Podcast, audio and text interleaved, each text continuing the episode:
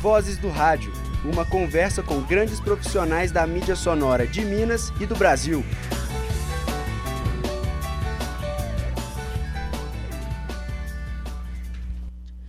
Olá, bom dia. Começa agora o programa Vozes do Rádio, uma produção dos estudantes de jornalismo da PUC Minas, campus Coração Eucarístico. Eu sou Andreia Lomas. E eu sou Guilherme Carnavalho. A nossa entrevistada de hoje é Nair Prata Moreira Martins, graduada em jornalismo pela Universidade Federal de Minas Gerais, doutora em linguística aplicada pela UFMG e possui pós-doutorado pela Universidade de Navarra, na Espanha. Nair, é, você trabalhou durante 18 anos em emissoras de rádio, principalmente a Rádio Tatiaia, e é professora do programa de pós-graduação em comunicação da Universidade de Ouro Preto. Tem 11 livros publicados e vários artigos sobre rádio, rádio jornalismo e novas tecnologias em rádio. Com o trabalho A Fidelidade do Ouvinte de Rádio, um estudo dos principais fatores determinantes da audiência fiel, ganhou o Prêmio Intercom 2001 de melhor dissertação do ano na categoria Rádio e TV. No próximo bloco, nós seguiremos com as apresentações da convidada. Professora Nair Prata, muito obrigada por aceitar o convite para participar do programa Vozes do Rádio. Bom dia, Andréia. Bom dia, Guilherme. Bom dia, Yara. Bom dia a todos os alunos aqui do curso de jornalismo, do quinto período da PUC. Primeiro, eu quero falar da minha alegria de estar aqui, quero agradecer muito o convite. É um prazer muito grande estar aqui. O Milton Naves, uh, uh, narrador de futebol da Rádio Tatiaia, quando ele vai narrar uma partida de futebol, ele sempre fala assim: Estou fazendo o que gosto, que é narrar um jogo de bola. Então, eu quero falar para vocês que eu estou fazendo o que gosto, que é falar sobre rádio, ainda mais numa universidade. Então, é uma alegria estar aqui. Obrigado. Nair, é, como sua experiência de vida definiu os rumos da sua carreira? Olha, sempre me fazem essa pergunta e eu não sei bem explicar por quê. O, o, o, o Roland Barthes ele fala quando a gente gosta muito de uma coisa, nasce uma afasia. Quer dizer, a gente não tem palavras para explicar. Então, o meu relacionamento com rádio é mais ou menos assim.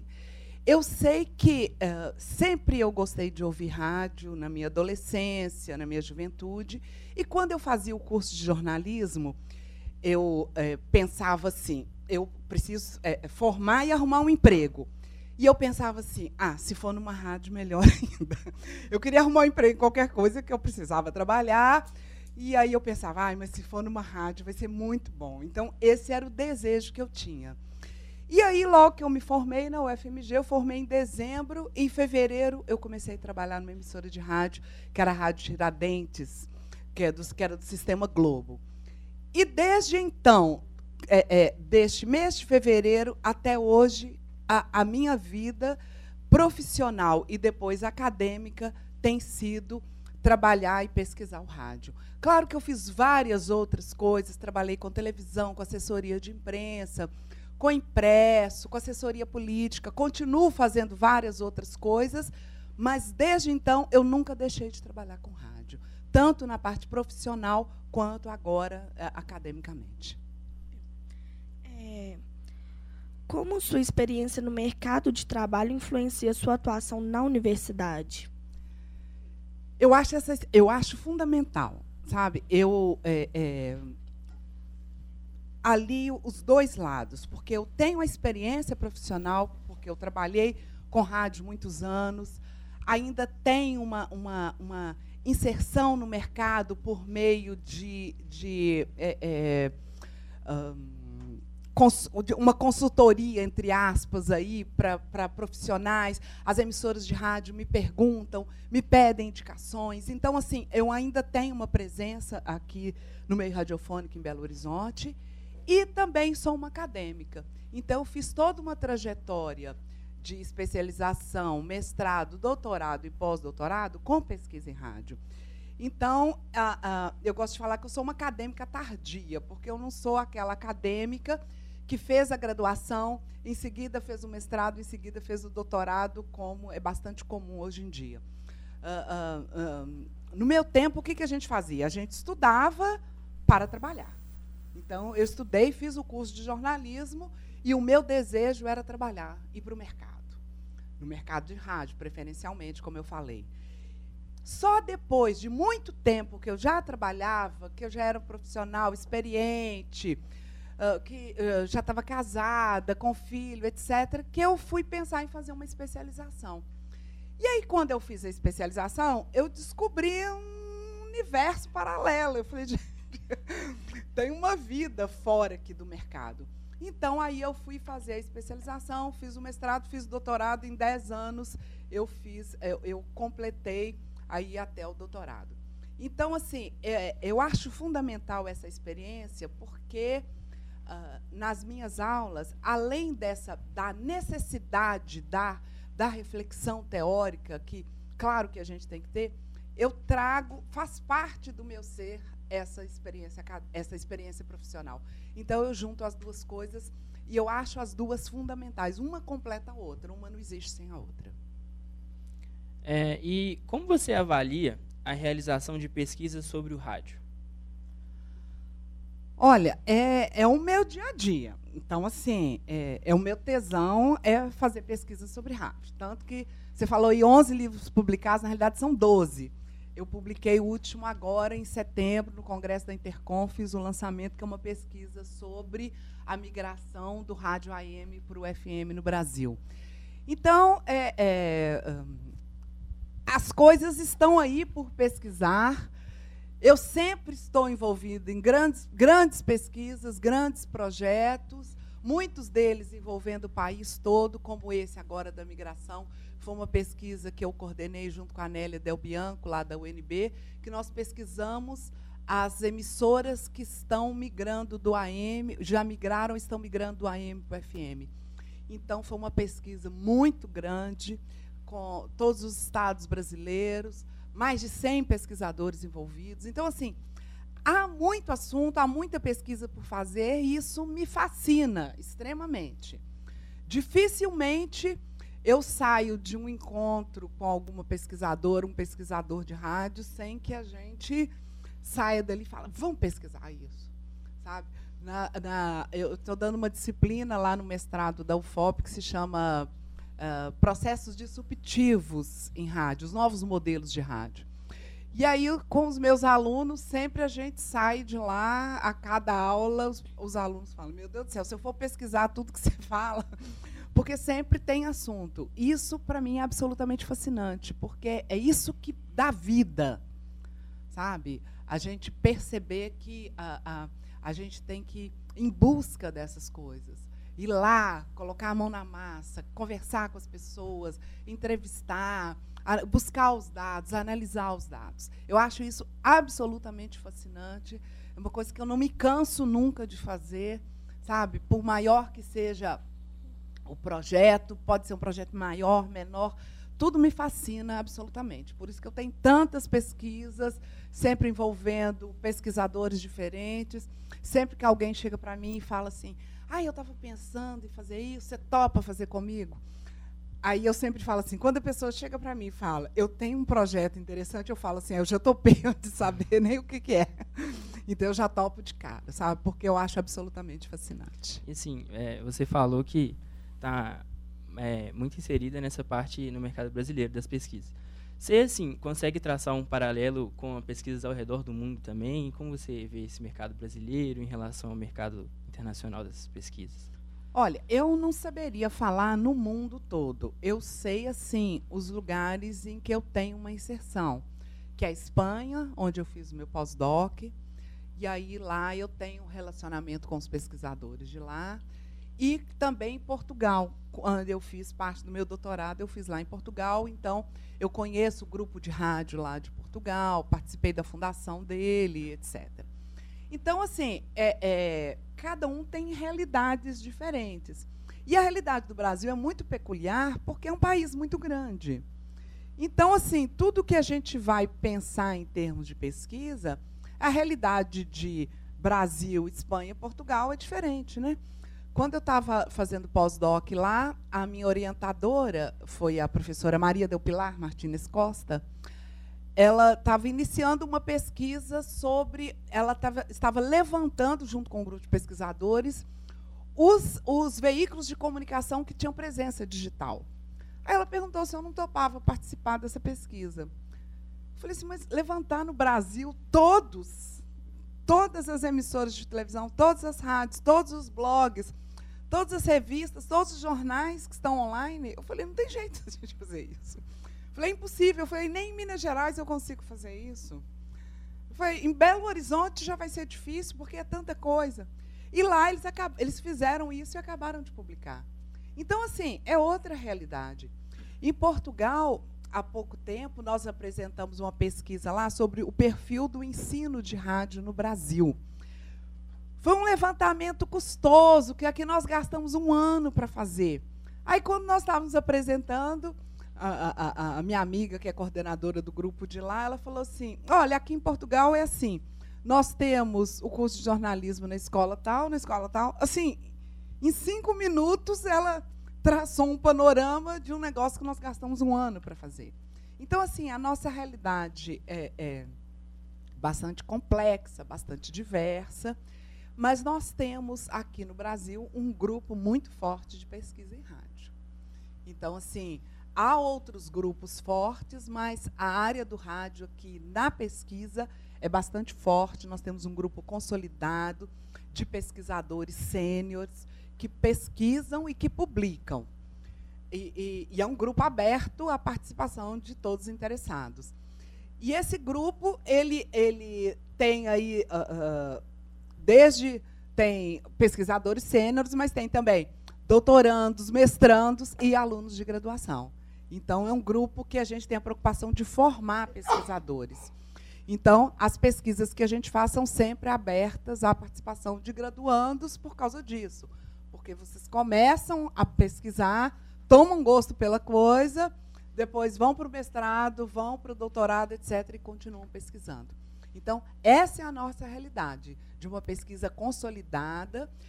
Uh, o nosso grupo, uh, que é ligado à Intercom, ele tem 24 livros publicados, uh, pesquisas coletivas que o grupo faz. Então, não há nenhum grupo de pesquisa em comunicação que tenha uma, uma produção tão pujante de forma coletiva. Quer dizer, pessoas que se reúnem para fazer pesquisa. De todos os seus trabalhos acadêmicos, qual dele você considera que teve maior contribuição para a mídia sonora? Sempre o último. Porque é cada um no seu tempo. Né? A minha primeira pesquisa publicada foi o meu livro sobre web rádio, que é um livro que já vai fazer 10 anos, mas ainda tem grande presença aí no meio acadêmico. Eu, eu vejo que o pessoal lê, comenta, me procura para entrevista, etc. Mas já vai fazer 10 anos. Então, assim, o tempo de vida útil dele já já já está passando, ainda mais que eu falo de um assunto que é o rádio na internet, né? Muita coisa mudou a partir disso. E depois outras pesquisas foram feitas, mas para mim sempre o último é o mais importante, porque é, é, é, traça um cenário do momento atual. Por exemplo, esse da migração agora, o Brasil está vivendo um momento único na história do mundo, que é a migração de uma quantidade tão grande de emissoras de rádio que estão passando do AM para o FM. Uh, uma, uma iniciativa do governo federal e da ABERT, acompanhado pela ABERT, que é a Associação Brasileira das Emissoras de Rádio e Televisão. Então, assim, é uma pesquisa fundamental para a gente entender o que, é que está acontecendo no país. A partir da migração, a gente vai ter um novo cenário no país, que é aquelas pequenas emissoras da AM do interior do país, emissoras que não estavam faturando, que tinham baixa audiência, essas emissoras vão acabar. Elas já estão acabando. Então a gente vai ter uma mudança. Então, para mim, por isso, sempre assim, a última pesquisa é a mais importante, porque a gente está inserido agora nesse cenário. A próxima eu não sei qual vai ser, mas eu sempre tento buscar o que está acontecendo no momento. É, e eu acho que assim, relacionado mais ou menos com essa última resposta que você deu, é, como você vê a audiência do rádio no Brasil hoje em dia?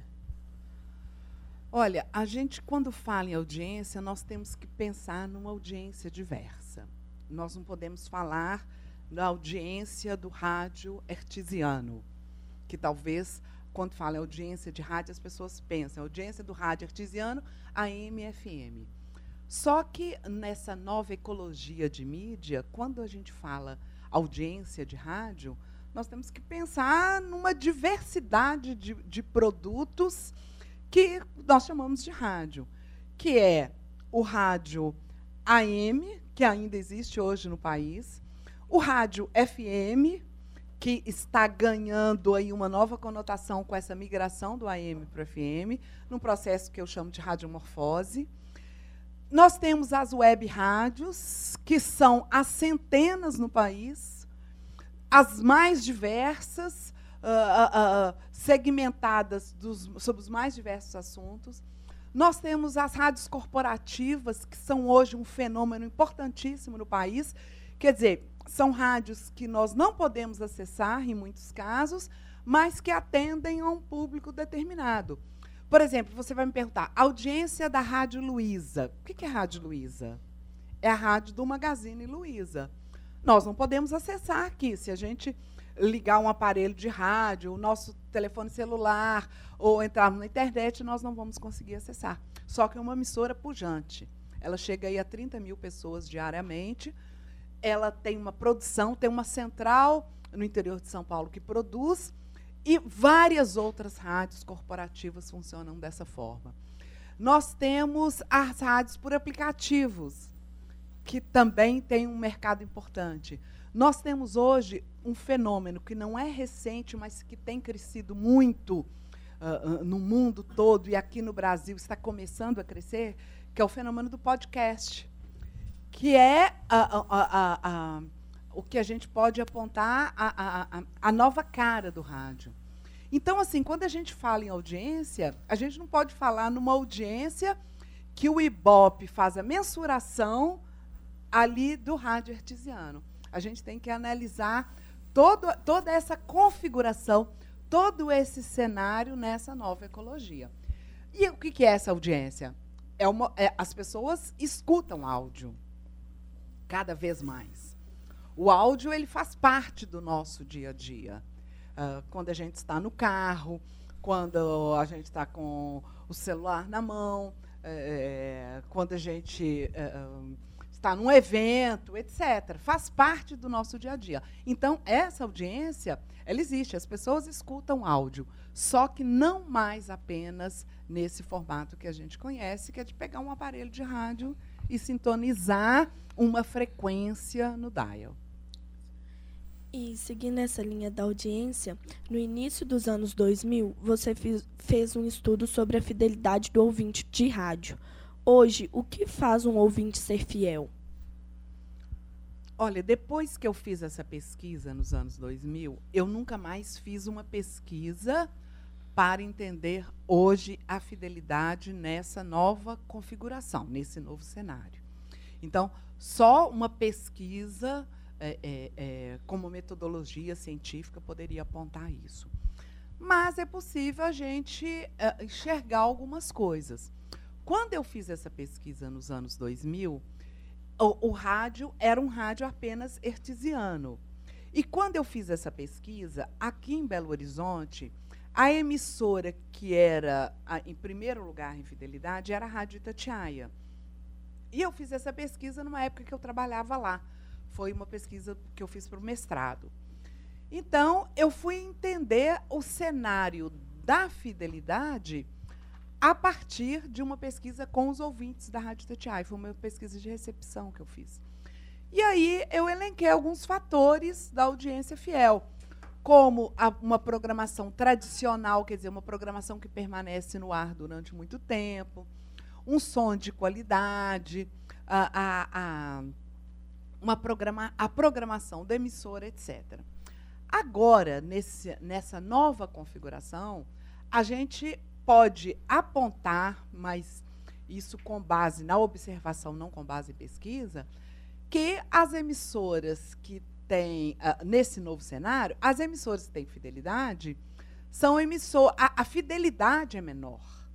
Porque há uma, há uma, há uma, há uma oferta muito grande de produtos. Então, você conseguir fidelidade é cada vez mais difícil. Mas isso não só no rádio.